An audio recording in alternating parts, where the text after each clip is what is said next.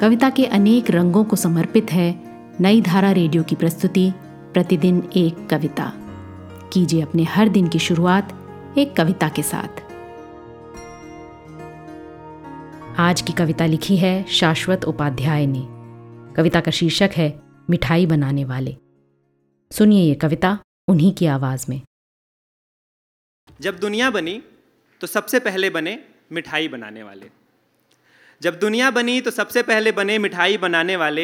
हाथों में भर भर के चीनी की परत भी ऐसी वैसी नहीं, एकदम गुलर का फूल छुआ के। जितना खर्च हो उतना बढ़े। उंगलियों के पोरों में घी का कनस्तर भी वही, एकदम गुलर के फूलों वाला। आँखों में परख भी एकदम पाक चीन लेने वाली।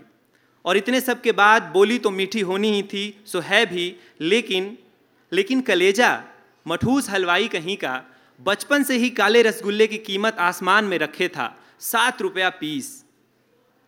बचपन से ही काले रसगुल्ले की कीमत आसमान में रखे था 7 रुपया पीस। आते जाते स्कूल मन मारकर साइकिल चलाते लड़कों में नौकरी की पहली ललक तुम्हारे रसगुल्ले के रेट ने ही लगाई थी 7 रुपया पीस। रसगुल्ला है कि कलेजे का टुकड़ा तुम्हारे।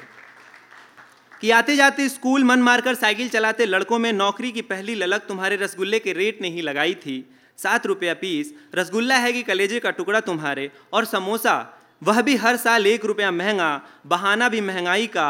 लौंगलता तो ऐसे जैसे सोखा का लौंग डाला है उझैती करके। क्या सोचे हो कि शोकेस के उस पार की मिठाइयाँ तुम्हारी बपौती हैं। क्या सोचे हो कि शोकेस के उस पार की मिठाइयाँ तुम्हारी बपौती हैं। सो तो हैं लेकिन एक दिन जब हो जाएंगे लायक तो देह में घुल चुकी होगी शर्करा। जिंदगी उबले हुए आलू के आसपास आ चुकी होगी और जवान में लड़खड़ाहट भी हो सकती है। फिर भी किसी दिन आएंगे तुम्हारी दुकान और सारी मिठाइयाँ खा जाएंगे। फिर देह में घुल चुकी शर्करा के पार जाकर ईश्वर से आश्वासन लेंगे कि अगली बार लड़की बनाना जिसके पिता और पति दोनों की मिठाई की दुकान हो। आज की कविता को आप पॉडकास्ट के शो नोट्स में पढ़ सकते हैं। आप जहां भी प्रतिदिन एक कविता सुन रहे हैं वहां अपने कमेंट्स शेयर करना ना भूलें।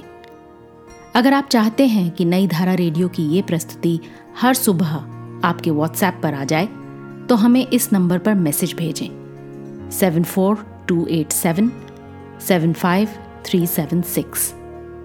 कल एक और कविता के साथ फिर मिलेंगे।